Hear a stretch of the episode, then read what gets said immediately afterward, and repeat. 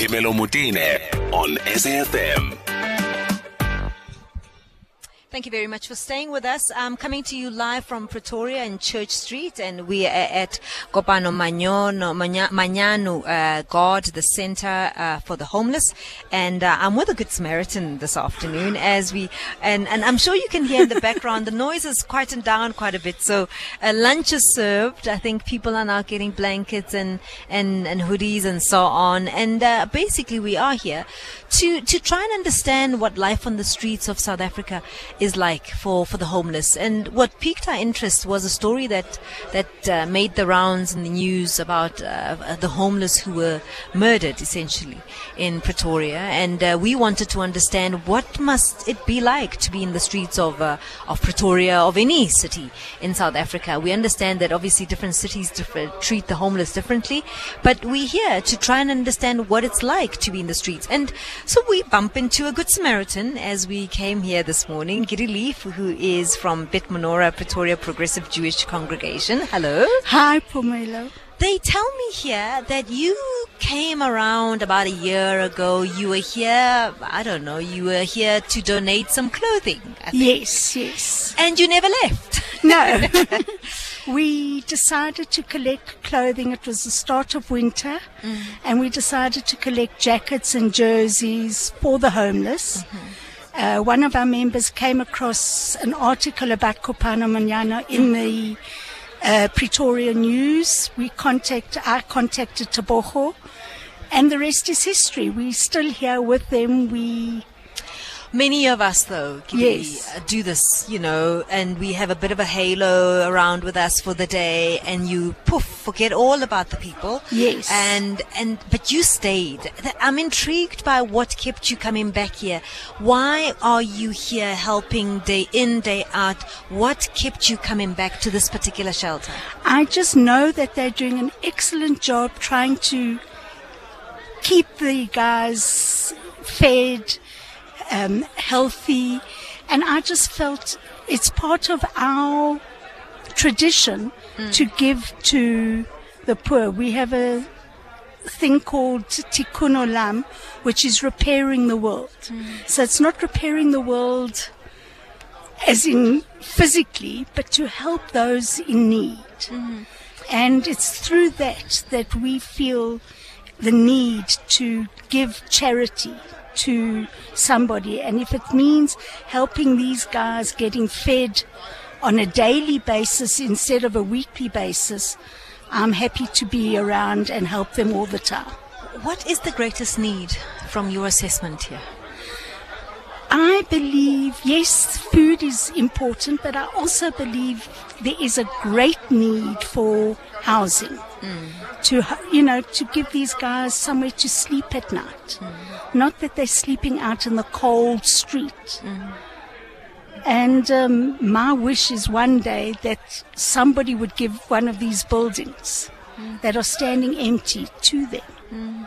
To make use of it. I mean, I'm told since you've come around, they're getting at least some food every month. I think they've got a voucher that they're able to use. Nick Nicolai from Spa Monument Park. I contacted him. I brought him here, and he has come on board where he gives me money every month to do a shop for them. So they're not just getting peanut butter, sandwiches, and tea every day. They're getting hot meals most days of the week now. What has your engagement with the poor taught you that you obviously didn't know before this experience? Well, because of our, working with the poor and that, I think it's been a thing most of my life to give to the poor, to help those in need. And we did have another project years ago, which unfortunately we had to stop. And so this is something that I believe is ongoing. And hopefully one day they will maybe not need us, because they'll be self-sustained somehow. But have you been engaging with some and seen a change? in the involvement of people like yourselves, you coming here, people light up when they talk about you. Yes, they say, since you've come, you know, things have changed. But have you seen it in them, the change? I have. And I see, when I see these guys being fed, and I see how excited they are when they get a good plate of food, it makes me feel good. I also brought a teenager here a couple of months ago.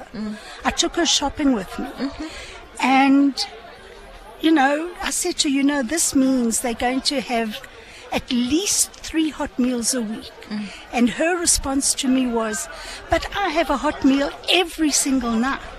She was horrified at the thought that these guys weren't getting fed. That, you know... You see this every day. You commit yourself. You didn't have to. You keep coming here. Yes. I don't, you know, you do what many of us would not be doing or are not doing. Yes. What can you tell us, those of us who are at arm's length and know that they're the poor and they know that they're homeless people, but kind of distance ourselves from a glaring problem in our society? You know, I think it's important for all of us to reach out and help those in need, however small it is. It is important. You've got, give to others, share. Doesn't have to be a big... We were speaking to an MMC now earlier on. Do you think government gets the, you know, how desperate the situation is? I don't think so, but I think there is a lot of talking going on at the moment, which hopefully will turn things around. But up until the murders of those poor guys in Makelnuka, I don't think the government were even concerned one bit about it. We'll continue our conversation. I'm in conversation with Giddy Lief from Bitmanora, Pretoria Progressive Jewish Congregation. And please weigh in on the subject. Your knowledge of what's happening out there in our streets. How connected are you? How much do you understand the plight of the homeless in this country? 0891 104 207. I'll also be touching base with people in Cape Town about the situation of the homeless there in Cape Town. So please give me an SMS or a WhatsApp, or you can give us a call and let's have a conversation. It is all of our problem. Life Happens with Pimelo Mutine on SAFM, leading the conversation. It is Life Happens. My name is Pimelo Motene. We're on a homeless drive. We're in Pretoria on Church Street. There is a little building here in Church Street that helps the homeless with food, helps the homeless with getting bathed every single day. They give them a locker.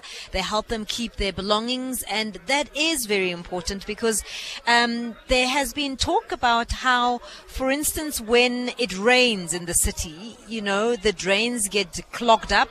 Part of the reason the drains get clogged up is because the homeless keep their belongings in those drains, obviously then making it difficult for water to flow through. So you may not think of it as a big deal. It really is a big deal. It's also a big deal because every single locker is like an address for the person who leaves their belongings in there.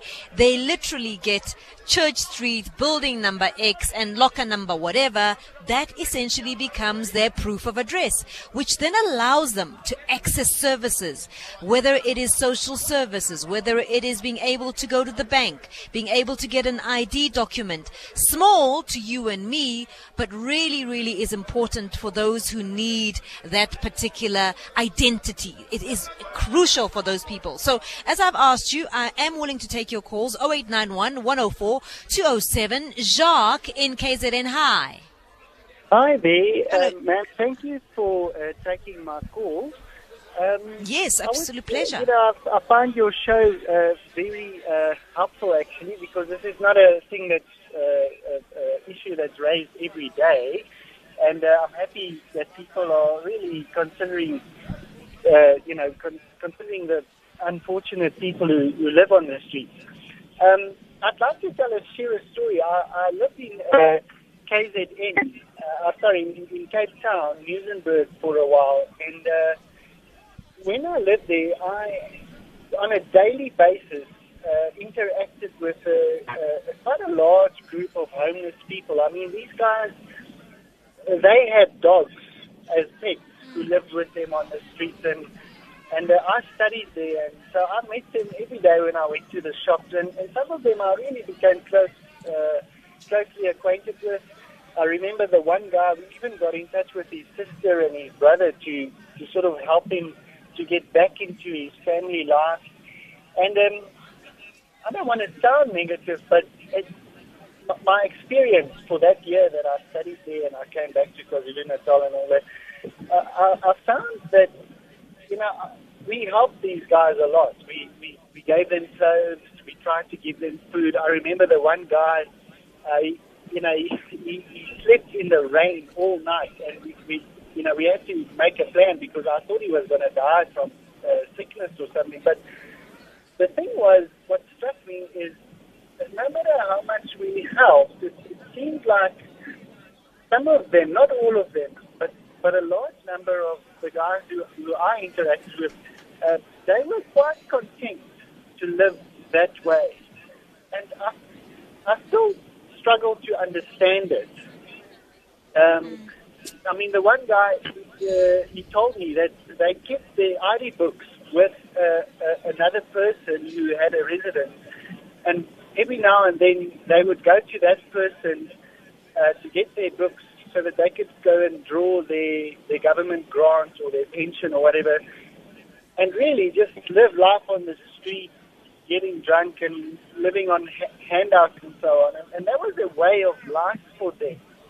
And I think, you know, there's a lot going on trying to help these folks, but how do you help somebody who keeps going back to that type of lifestyle?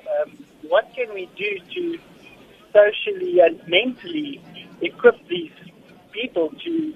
I mean, I'm admiring the lady who started this, it's not a shelter, but this sort of haven where she herself was on the street for 7 years and experienced. And I've met people who's gotten off the street, but that's a minority, and I'm talking about a drop in the ocean. The majority, I find, even where I live here in Howick, KwaZulu-Natal, I interact with homeless people.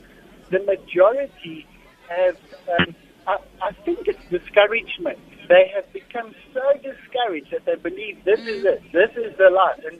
And I think largely we need to deal with that psychological mindset that this is, you know, it can get better, it can change.